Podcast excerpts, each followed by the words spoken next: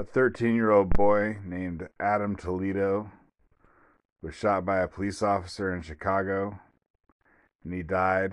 Today it's April 15th, 2021.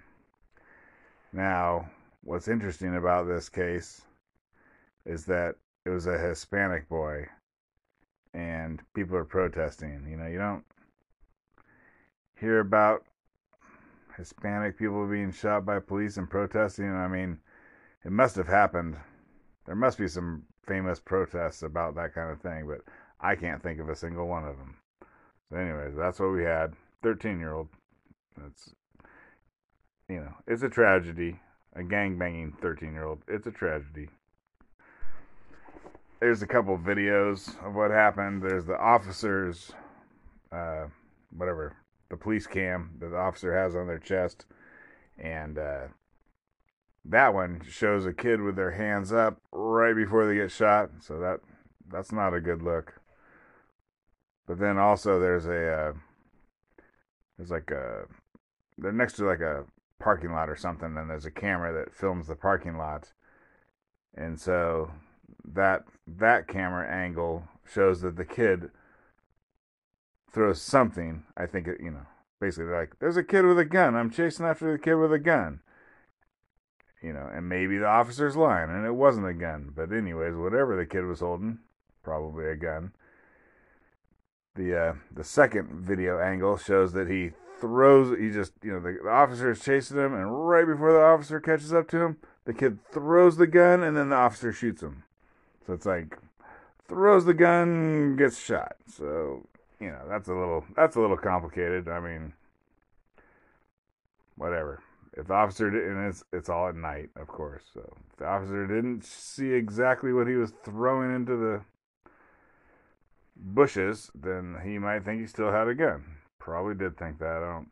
I doubt the officer will be going down. We'll wait on that. Who knows? Who knows on that stuff? But the, uh, you know, funny. I guess we'll say funny, not ha ha thing was I was watching the MSNBC segment on it, and so they're like, they're following. You know, there's a protest. You know, the, the shooting must have been on the 14th.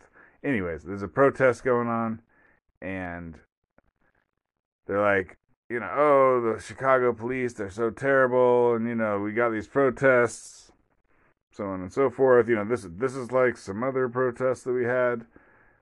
But then, anyways, the reporter is like, okay, there, you know, there's a reporter on the street. They're in the middle of the protest, and they're like, the family has said, please don't be violent.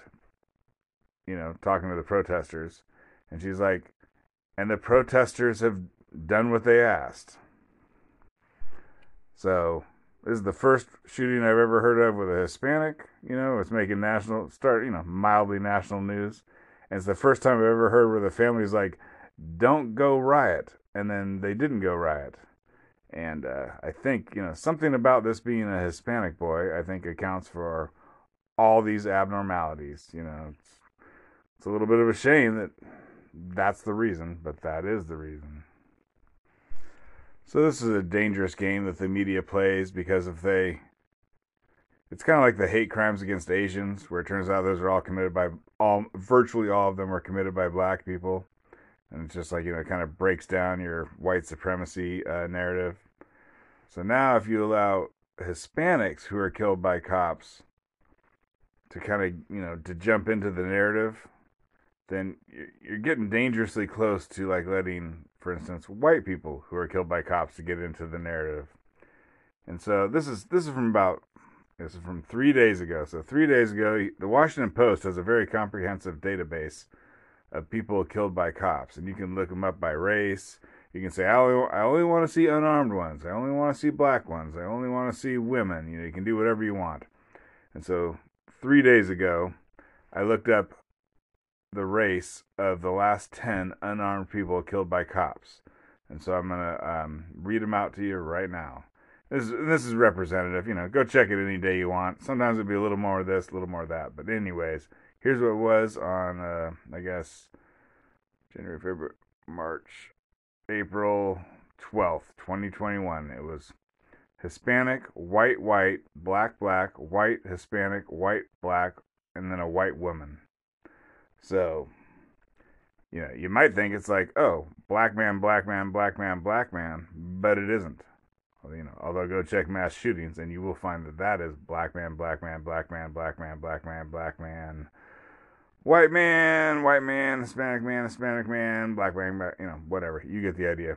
But anyway, so looks like the uh, you know anyways on the day that i checked it was two hispanics five whites three blacks and a white woman so anyways the media has a narrative that they want to push and they better be careful because if if anyone ever looks at the data it's to be like you have got you've riled up black people and gotten black people to kill each other you the media are responsible you are covered in black blood you thought you were you know you thought you were fighting white supremacy, which doesn't exist, and yet you instead you're just covered in black blood. You you know I think I think you know how I feel about them. Screw them.